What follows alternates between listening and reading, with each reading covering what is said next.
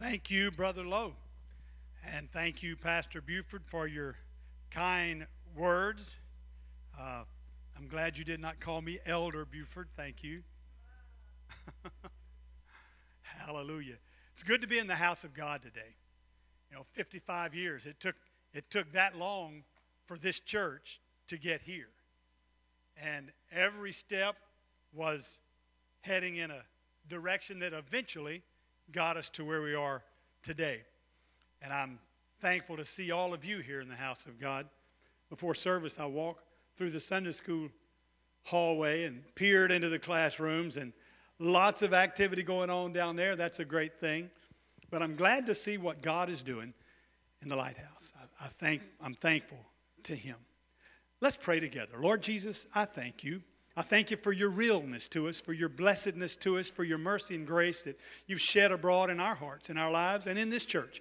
Pray that you'd lead us. Bless us, Lord, according to your wisdom. We ask in Jesus' name. Amen. God bless you. You may be seated. We go into the word of the, of the Lord in just one moment.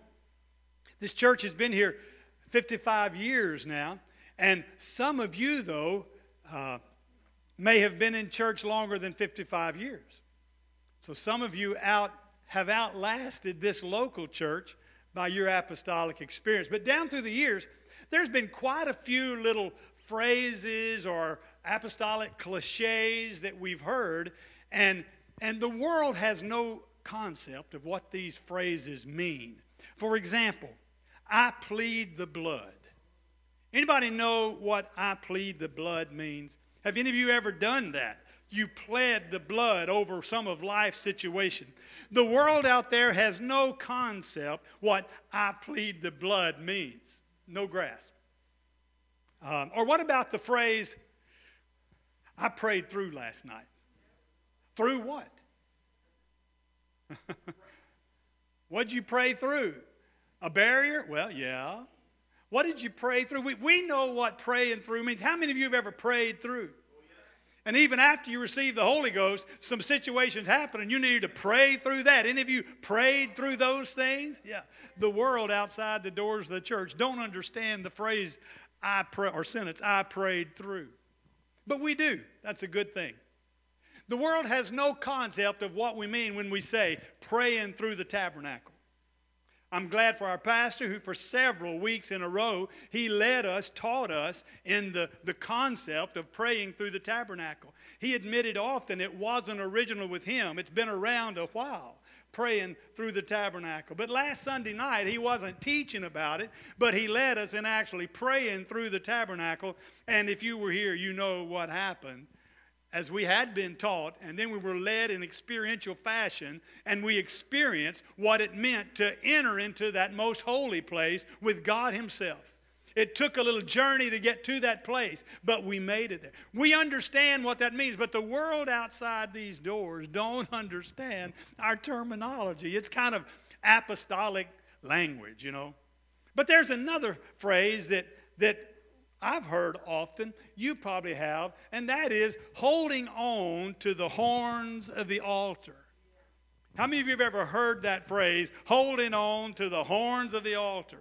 The world outside these doors have no concept of what that holding on to the horns of the altar mean. And there's some people probably here in this room this morning that doesn't understand or do not understand what holding on to the horns of the altar mean. I would like in the next few minutes to try to do a little teaching, but also to, to lead us experientially in holding on to the horns of the altar. An altar, and, and I understand that this is the pulpit, folks. I'm not confused or getting senile. I know this is called a pulpit in this, in this building. The altar area is generally known as the altar in front. And some churches will have a wooden structure there that is the altar. But here, because of space and other reasons, we have an altar area. And, and God has done some great works here. One definition of an altar, it's where divine meets humanity and something happens. I like that definition of altar. And today we're going to be talking about that special sacred place where God, divinity, and man, humanity, meet and something wonderful happens. in order to really explain it, and I know it's be a teaching mode for a little bit, but I would just like to get us up to speed on what altars and the horn of the altar means in Scripture. In Genesis, at the very start, altars were made. Throughout Genesis, different people built different altars. But I would like to take it to the book of Exodus to try to define what I'm, what I'm limiting my altar discussion this morning to, and that's from Exodus chapter 27, verse 1 and 2. And in Exodus chapter 27, verse 1 and 2, I'm not going to read it this, at this point, but God instructed them to make an altar. Later in the chapter, verse 12, I think he, some more instruction. But build a brazen altar, and on each of the four corners have a brazen horn that's there, and, and the whole altar is overlaid with, with bronze, and, and it's an altar of sacrifice. The pastor taught this in, in walking us through the tabernacle plan. But that was where the smaller animal was laid whole on an altar. He was tied to the horns of the altar so he wouldn't kick and buck and leave. Sometimes it seemed like a good idea to leave the altar when the knife's approaching. Just a good, seems like a smart thing to do. So the horns were there to tie the sacrifice to the altar. The larger animals, they would kill them beforehand and just put pieces of that animal on there to burn. They didn't have to tie those pieces, but the, the smaller animals, they put them there and they slew them actually on the altar. They tied them down on the altar. Exodus chapter 29, verse 12. And thou shalt take of the blood of the bullock and put it upon the horns of the altar with thy finger and pour all the blood beside the bottom of the altar. When they slew an animal, they would catch its blood and, and they would sprinkle it on each of the four horns of the altar. There was significance of that. And then they would pour it at the base of the altar. They would, they would apply it to various other places throughout the tabernacle itself. There was things they did with the blood, but one of the first things they did with the blood was apply it to the horns of the altar.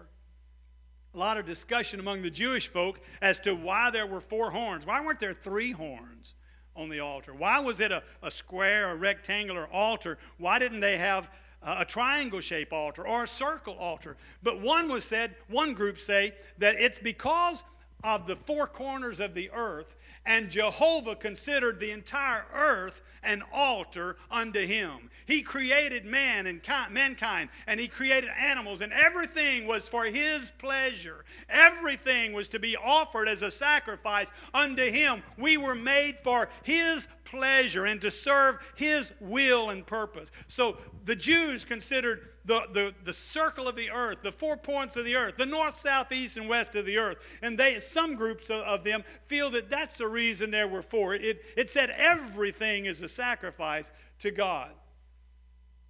Exodus chapter 29, verse 43 and 46. And, and there, speaking of this altar, there I will meet with the children of Israel, and the tabernacle shall be sanctified by my glory. And I will sanctify the tabernacle of the congregation and the altar. I will sanctify also Aaron and his sons to minister to me in the priest's office. And I will dwell among the children of Israel and will be their God. And they shall know that I am the Lord their God that brought them forth out of the land of Egypt, that I may dwell among them. I am the Lord their God. What was the significance of the, altar and the horns of the altar? That was sanctified by God Himself. That was ordained by God Himself to be a meeting place of divinity and humanity. That's where God met men at a point of sacrifice. I know he met them in the holiest of holy place. I understand that. But this is what he met he said that I will meet with the children of Israel at that altar and at the horns of the altar. Early in the, in the history of the people of Israel, God understood the weakness of humanity and the accidents that sometimes happen to humanity. So he instituted six cities of refuge. Some of you are familiar with that. there was three cities on the east of the Jordan River, three cities on the west of the Jordan River, and all of them was at a convenient location that if someone accidentally killed somebody, one of the examples, if you're if you're chopping wood and the axe head slips off the handle, flies through the air and hits somebody in the head and kills them. Well, the avenger of that person's blood, the nearest of kin, could come after the man who had the axe and, and kill him because you killed my brother. But God arranged a deal. They could come to a city of refuge, and until they were found innocent, then they could stay there and be safe because it was a place of sanctuary. In our world today, in our nation today, there are cities that have called themselves sanctuary cities. It's not quite exactly what, what God had in mind in these cities of sanctuary. But at the same time, even before those cities of refuge came about, there was something in the mind of God that, that let him show mercy to people.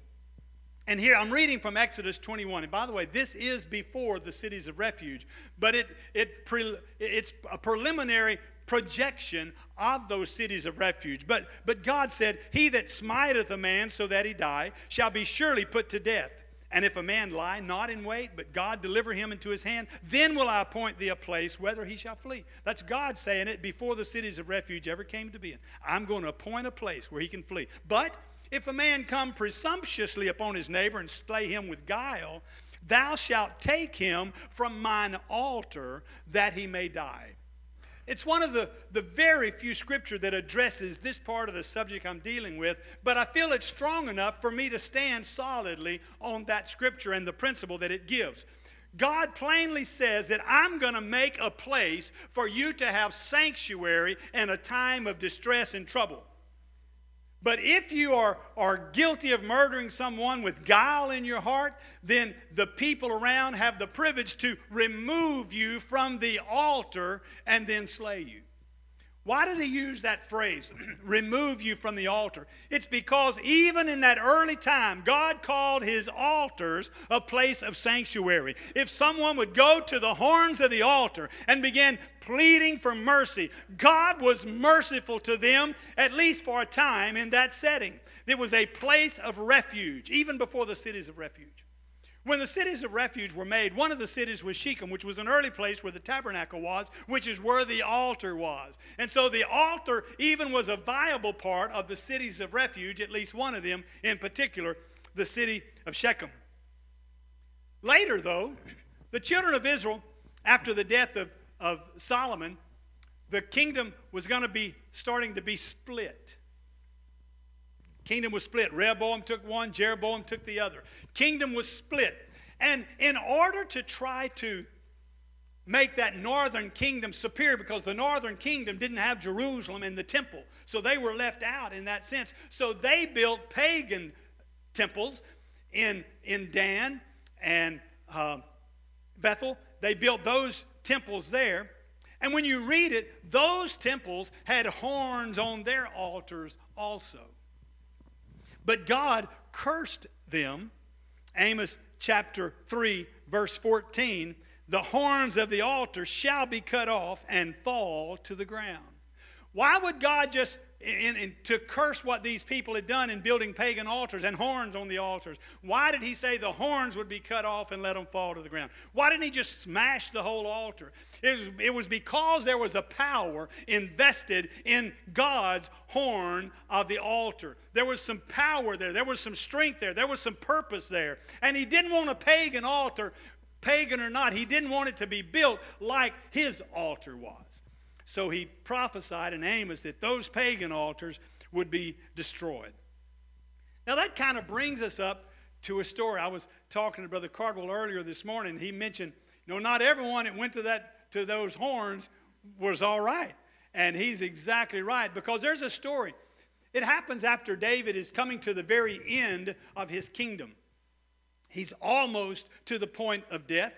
And when he gets near his death, he had already declared to Bathsheba that Solomon, the son of Bathsheba and David, Solomon was going to be the next king. He, he said that under God. He said, He will be the next king. And then, while he was very low at the end of his life, another one of his sons, who wasn't pleasing to God, Adonijah, decided that he would become king. And so he got Joab and a priest and several other people around him, and he got them to gather up a, a group of people. They were going to have a big party, slay animals, and he was at a party getting ready to declare that he was king. But while he was at the party, this was some palace intrigue going on. While he was at the party, someone slipped and told David what was going on. David still had enough presence of mind to realize that's not what he wanted to happen under God's authority. And so he called Bathsheba in, who was Solomon's mother, brought her in, and she was saying that, that you promised me that Solomon would be. And so he said, I will declare it right now. He sent messengers, he got, he got uh, Solomon, and he put Solomon on the king's own mule, marched him through the city, declared and heralded that he was going to be the king. And here's Adonijah, who was wanting to become, setting everything in, in order for him to become king. He gets word what David has done. And he's frightened for his very life. Everybody else leaves the party. They don't want to be connected with what Adonijah was doing. But Adonijah, he knew in the back of his mind if I can get to the horns of the altar, maybe I can have safety. Maybe I can find sanctuary. And so he headed for the horns of the altar and he threw himself on the altar and held on to the horns of the altar. And when it was told to, to Solomon what was happening, Solomon wasn't too pleased, but yet Solomon did say some things that were healthy on his part. 1 Kings 150. And Adonijah feared because of Solomon. He arose, went and caught hold of the horns of the altar, and it was told Solomon, saying, Behold, Adonijah feareth King Solomon. He caught hold of the horns of the altar, saying, Let King Solomon swear unto me today that he will not slay his servant with the sword. And then Solomon said, if he will show himself a worthy man, there will not a hair of his head fall to the ground. But if wickedness shall ever be found in him, he shall die. And so Solomon did that, let him go to his own house, and he lived for a while as a worthy man. But it didn't last too long because he still had aspirations to be the king. King David died, Solomon ascended to the throne, and now Solomon is in charge, not David. Some things happen, some things transpire, and Solomon has Adonijah killed. And as soon as Joab, who was the general, as soon and part of the, the conspiracy, as soon as Joab heard what, what Solomon had had done to Adonijah, then he decided he better do what Adonijah did the first time. He better run for the altar. Now, let me make something clear. When you look and read after the life of Joab, Joab was not a God fearing man. He was not a man of the altar. He was not a man who sought after God. David was a man of war, but the Bible plainly says he was a man after God's own heart. But Joab was a man of war also. But Joab did not seek after God. He was his own kind of a man. And he had killed some, some good men, and David didn't like it then, but he let it slide for a while. But now that Solomon's ruling, Solomon feels like he needs to, to to clear his dad's name in some of these areas. And so Joab runs to the, to the altar. He clings to the altar and he asks for, for mercy. But Solomon had no mercy on him. The one who was sent to kill him said, We're going to kill you. He said, No, no. He said, I'm going to stay here. This is Joab's word. I'm going to stay here until I die. He was casting himself on the mercy not of the God of the altar, but of the king. And because of his past sins, past failures, he did not find mercy at that altar. It was, it was almost like the man who, it was said, he, he burned his candle for the devil, and then at the end, when his candle went out, he blew the smoke in God's face. That's almost what Joab was doing. He had lived a stranger to the altar, but now at the end of it all, when his sins are stacking up against him, he thinks he can run to, a, to an image because all he ever considered it was just a piece of furniture. All he ever cons- considered it was just a physical thing. There was nothing spiritual to that for Joab.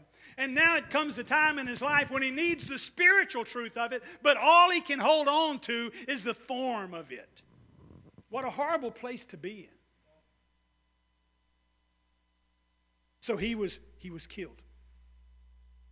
1 Kings chapter 2. You can read that. I want to leave that story right there just a little bit. I've mentioned some about the purpose of the horns of the altar was to tie the sacrifice on it. There are some times in my life and in your life that we need to take it farther than what Joab considered that as just a piece of furniture, just a physical thing there. We have to understand that there is a spiritual truth in all of this. And I want to I want to get there. In Psalm chapter 118, verse 27, God is the Lord which hath showed us light. Bind the sacrifice with cords, even unto the horns of the altar. There's, there's Bible to say that the sacrifice needs to be bound to the horns of the altar.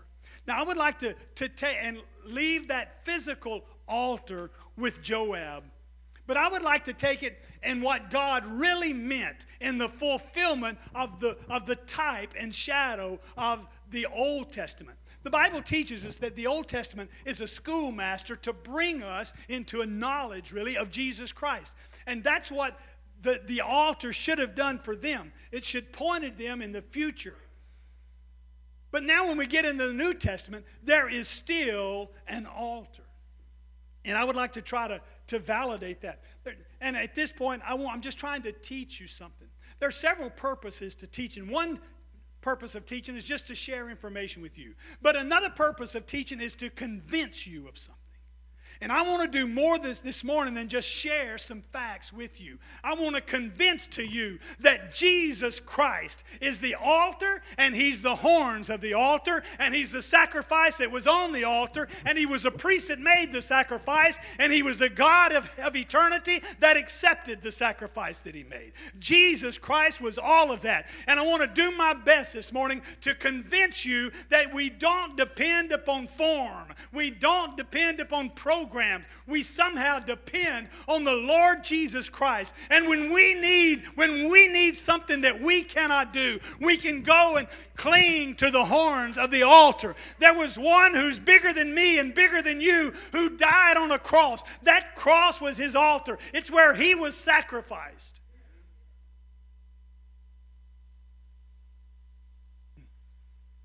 You can even say it was a four pointed altar. One pointed down, one pointed that, one pointed that, and one pointed up. We could type that a lot of different directions. But I want to read some scripture. Psalm 118, verse 2. The Lord is my rock and my fortress and my deliverer, my God, my strength in whom I will trust, my buckler and the horn of my salvation and my high tower. There's a lot of time we describe and use all those other phrases, but this morning I want to center out and lift out. He is the horn of my salvation. He is the horn of my salvation. The horn in those days was a symbol of strength. Sometimes the prophet would get a set of horns and hold it up to his head, and he would prophesy because he was portraying strength of Jehovah God and others. The horn was, some of the horns was off of a bullock. Some horns were off of a ram, but all of those were images of strength and power. The Lord is the horn of my salvation. Go to a New Testament verse, Hebrews chapter 12, verse 1. Wherefore, seeing we are also are compassed about with so great a cloud of witnesses, let us lay aside every weight and the sin which does so easily beset us, and let us run with patience the race that is set before us. Anybody know the next one? Looking unto Jesus the author and the finisher of our faith, who for the joy that was set before him endured the cross, despising the shame, and is set down at the right hand of God. I want to tell you, the Lord is the horn of our salvation. And when I need healing, when I need salvation, when I need comfort, when I need guidance, I go to the horn of my salvation. There's no other name Hallelujah. What about when Zacharias heard that he was going to be a daddy? Little hesitation in him, and God said, Okay, be, be deaf and mute till the baby comes. And sure enough, he was. But when his tongue was loosed, he gave a blessing or, or a, a prophecy of a sort. I want you to notice what he said in Luke chapter 1, starting with verse 68. This is what Zacharias, the father of John the Baptist, said. But he was speaking of Jesus. Blessed be the Lord God of Israel, for he has visited us and accomplished redemption for his people, and hath raised up the horn of salvation. Now, this is what this is what John the Baptist did, the dad said. He has raised up the horn of salvation. There is a link to the Old Testament horns of the altar with Jesus Christ Himself.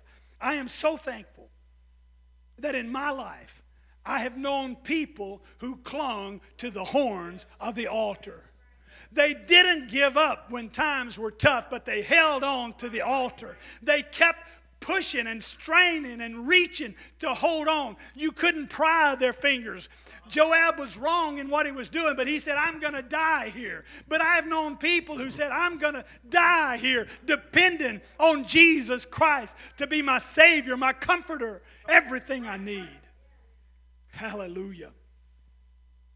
When I was a boy growing up, when Brother Cardwell came to my home church as pastor, he and Sister Cardwell, in 1965.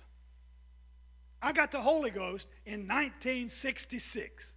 So Brother Cardwell is my father in the gospel.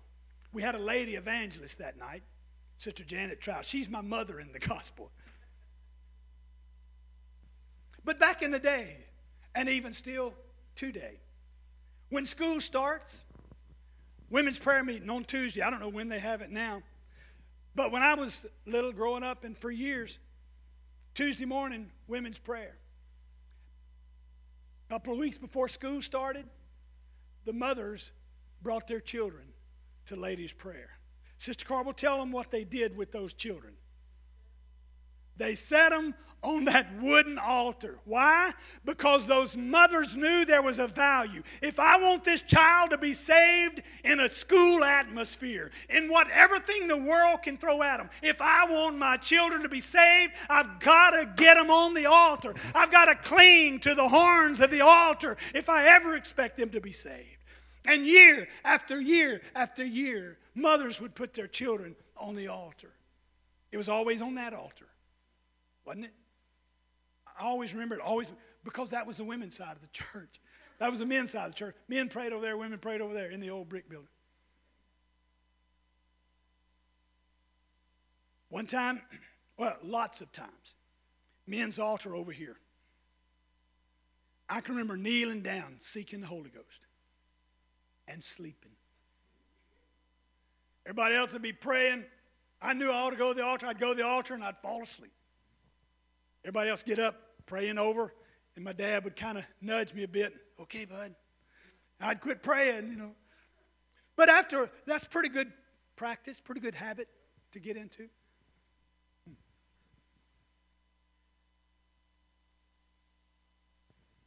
Finally, I got a little older and aware, and I got serious about it. And I'd be praying at the altar, Brother Sister Carver, Brother Murphy Royer. He was older then, he couldn't kneel down and stay down very long, but I would be kneeling at this end of that altar. He would sit right next to me on the altar. And Brother Murphy Royer would be praying just his face. He'd pat that altar while he was praying for me. Why? He knew that if I ever was going to make it in this world, I had to pray through that old term. I had to pray through, and I, I was at a glorious place to experience that. But he was holding on to the horns of the altar on my behalf. He wanted me there, and I can remember him time after time praying with me at the altar. I'm so thankful that somebody stuck it out with me and prayed for them. Years ago, Grandma Rowe, your brother and sister Carl will remember her. She died at 105. her children were pretty old too by that time. But she had one son, Andrew, that left the Lord early in his life, married out of the church, I think, and he was out 35 years. It's a long time, folks. When he left the church, Grandma Royer, some called her Aunt Louisa, Grandma Royer started fasting, and I forget, it seemed like it was two days a week. Yes, Sister Carl was holding up two fingers. Two days a week, she fasted for her son. She did that every week. People would come to her house, she would serve them food, but her, she, her own self would not eat it because she was fasting for her son Andrew. She kept that up for 34 years until he prayed back through. Hallelujah. I don't remember when he left God, but I remember when he came back. Died at 99 and a half years old, almost as old as his mother.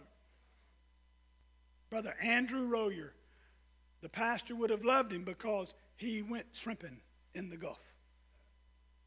Hallelujah.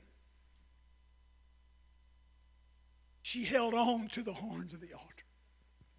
I want to tell you tonight if you have a prodigal, hold on to the horns of the altar. Don't ever let go. Don't ever let go. Let me tell you a story. It happened to Brother Paul Reynolds and his wife, Sister Beth, August the 27th of 1979, they had just been back home from the mission field in Jamaica for just a, a very short time. They'd been gone away for 10 years. And now their son is 18. This is their son's 18th birthday. She'd gone to the store to get some stuff. The house was decorated festive attitude party. The boy was turning 18. That was something they were really looking forward to. It was something that they thought would, would happen, something that was a good thing. When she got home, though, the house was somber. All the decorations were up, but the spirit of the house had changed. It was somber. Her husband stepped out of his office. He had an office in the home. Her husband stepped out, motioned to his wife, come, and the, the party hadn't started. Come, went into the pastor's office, and it was, it was Brother Reynolds and the son, Steve, and then Sister Reynolds. So the three of them was there. And Brother Reynolds says, I've just gotten some very bad news. And she said, What is that? She said, He said, Steve just told me that he doesn't want to live like we live anymore. And he has a group of friends out there that he wants to go move out and live with them, live their lifestyle, do it their way. He said, I'm heartbroken. There will be no party. We have nothing to celebrate.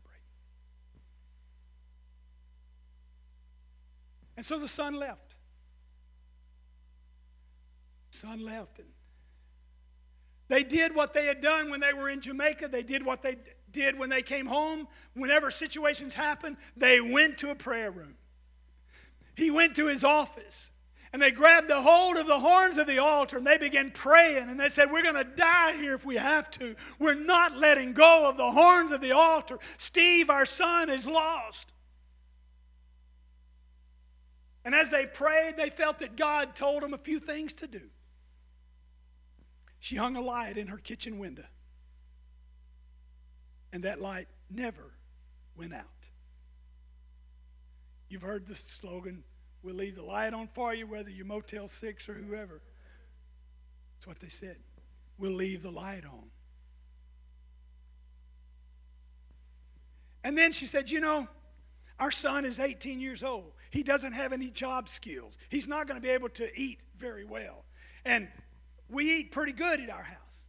So every day, I'm going to fix a meal and I'm going to put a meal together for him and leave it in the refrigerator. On their guest room floor, which, on, which was on ground level, she put a sign in the window, kind of bold and brave to put a sign in the window. Steve, your dinner is in the refrigerator. We'll see you when you when you come back. We love you many nights when they would come home from their nights activities at the church, when they come home, his food would be gone. No thank you note. Never an, an acknowledgement. But they held on to the horns of the altar. They did what they could do, but they held on to the horns of the altar and they kept praying. And they kept praying. And they kept praying.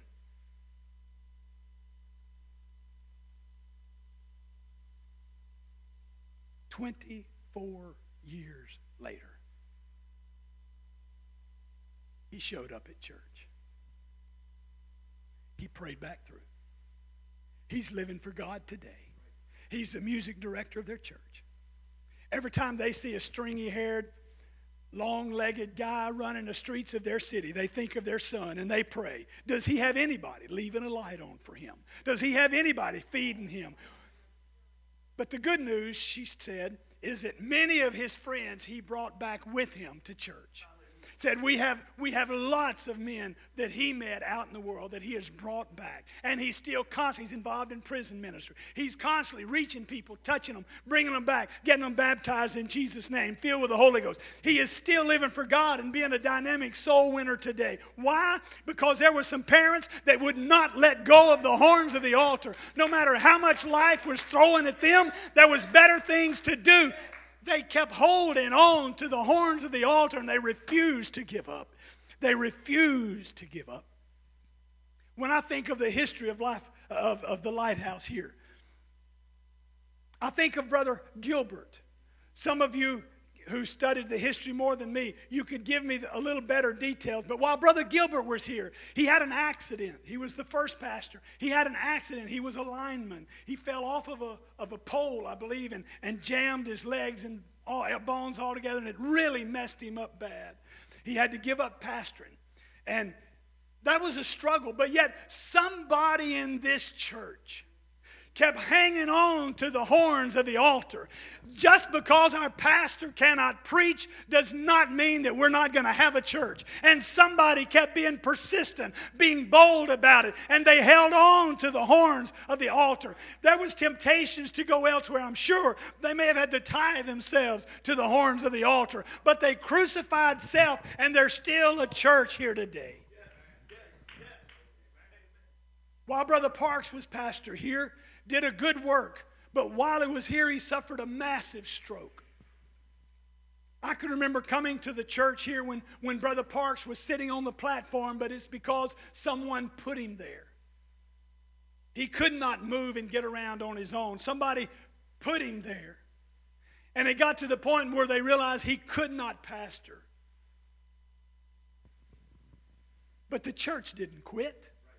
It wasn't his fault. He was a good man. But the church didn't quit just because they've been hit a blow. The devil thought it was a death blow. But some saints here at, at this church, they kept praying and seeking God, wanting the church to continue. There's a lot of lost people here in O'Fallon. And somebody wanted to see them saved, and they kept holding on to the horns of the altar. There comes a time when an animal tied to that sacrifice just won't cut it anymore. And although the cross was Christ's sacrifice, when we're holding on to the horns of the altar, there's a lot of time we have to hold on in humility. We have to hold on with repentance. We have to hold on with a surrendering of our will. We can't just jump and run anytime we want. We're holding on. We're committed to seeing what God wants for the lighthouse. We're committed to seeing it come to pass. We ask for God's mercy. We ask for God's grace.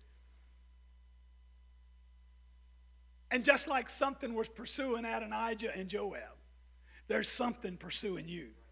And there's something pursuing me. And we flee to an altar. We put ourselves on that altar because we don't want whatever's pursuing to catch us in the bad sense, physical, spiritual, whatever it is that's, that's, that is the enemy of your soul and of your life. But there's a place at an altar that we can find rest for our soul Romans 12, verse 1 and 2. I beseech you, therefore, brethren, by the mercies of God, that you present your bodies a living sacrifice, holy and acceptable unto God, which is your reasonable service. And be not conformed to this world, but be ye transformed by the renewing of your mind, that you may prove what is that good and acceptable and perfect will of God. As long as we're clinging to the altar, to the horns of the altar, we will not be conformed to the things of this world, to the ways of this world. As the pastor preached last Sunday morning, we don't have to do that. We can guard our souls when we cling to the horns of the altar. Hallelujah.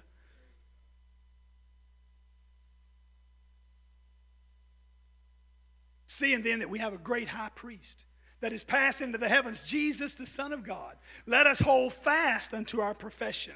For we have not an high priest which cannot be touched with the feelings of our infirmities, but was in all points tempted like as we are, yet without sin. Let us therefore come boldly into the throne of grace, that we might obtain mercy and find grace to help in time of need.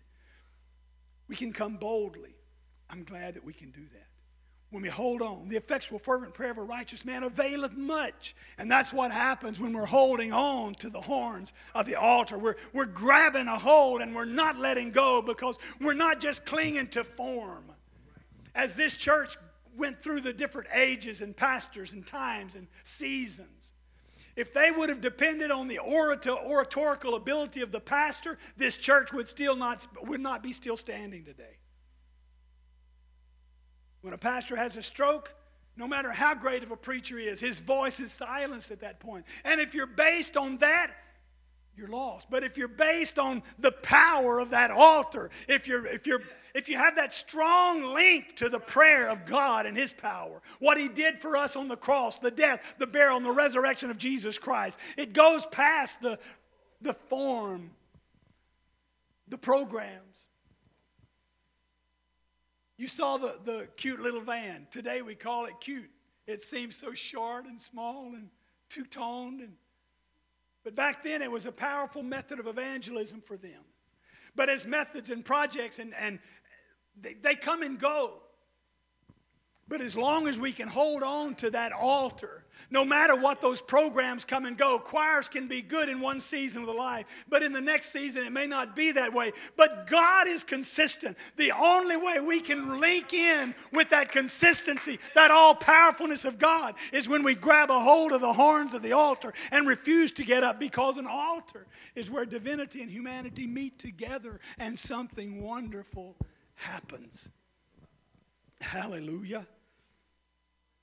It's the reason we pray in Jesus' name. Because the power is in the name of the one who hung on that altar. He is the horn of our salvation. You know, worry is the conversation you have with yourself about things you cannot change. But prayer is a conversation you have with God about things that He can change. And I'm glad this church is a praying church. I'm glad that you as individuals are praying people because it's, we can only be successful for another 55 years, if God tarries, if we hold on to the horns of the altar.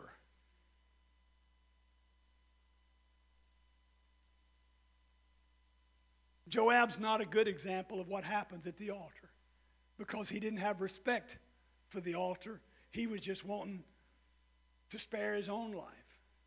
It's not the reason we come to this altar. We come to the altar because there was one who, who was at that altar before we ever got there who was willing to sacrifice his life. And I come here today willing to sacrifice mine because he sacrificed his. I can come to the altar. This kind of prayer is grabbing hold of the altar, the horns of the altar. If the musician would come back, I've asked them at the close to sing the song that they sang last. It speaks of sacrifice, it speaks of altar, it speaks of that consistency, that dedication to God, but it also speaks of what God does when He meets us at an altar. I was at a total loss at one time in my life.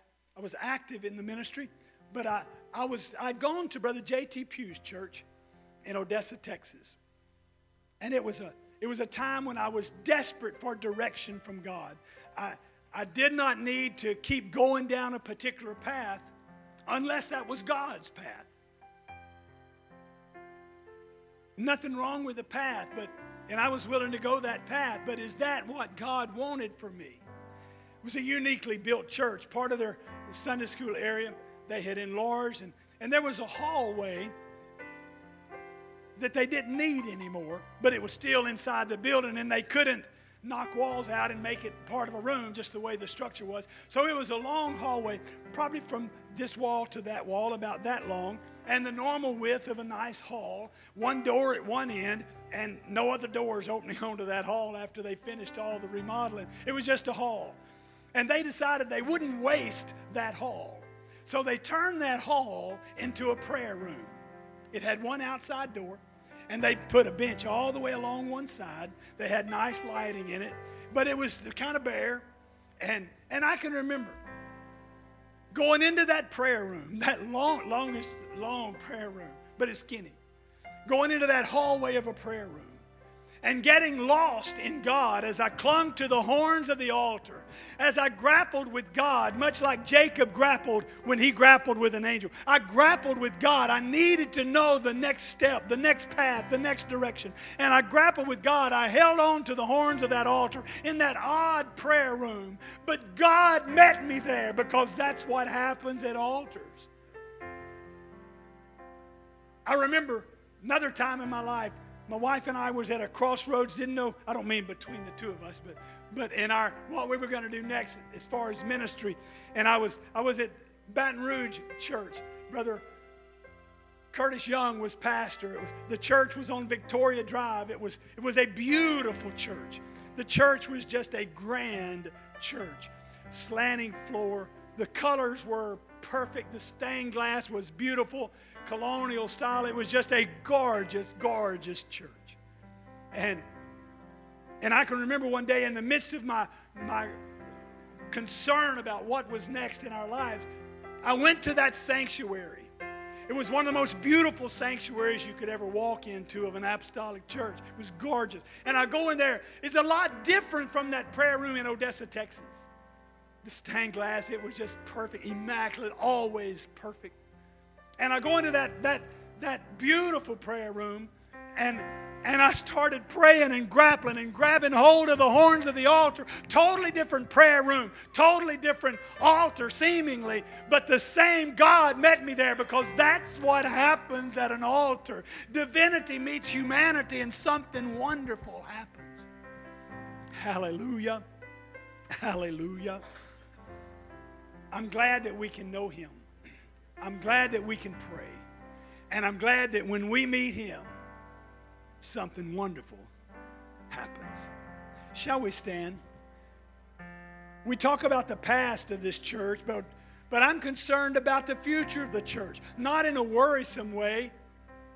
Worry is when I talk to myself about things I cannot change, but I'm concerned about it in a going to the horns of the altar kind of a way. And I want to get a hold of Him and and get His direction because the next years of this church are the most crucial. I really believe there will be more sinners come in contact with this congregation of people in the next few years, should God tarry, than has, had, than has happened in the past 55 years. I believe that the, the harvest is, is greater now than ever. The population is greater now than ever. But I think that the God of the harvest is bringing forth people into the harvest field. There's a people here who want to work for God. They want to cling to those horns of the altar as they evangelize, as they go. They want to do it praying and holding on to the horns of the altar. Amen. Amen. I invite you to come. I know it's a Sunday morning, perhaps a few minutes longer than we're accustomed to here, but I would invite you to come to the altar area. As they sing, I invite you to come. Make a fresh commitment to God. If there's things you're struggling with in your life that you want answers to, this altar is a great place for it to happen. Here is where we pray in Jesus' name. Here is where we come in faith. Here is when we come believe in God to make a difference.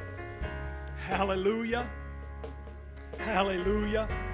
Holding on to the horns of the altar, holding on to the horns of the altar.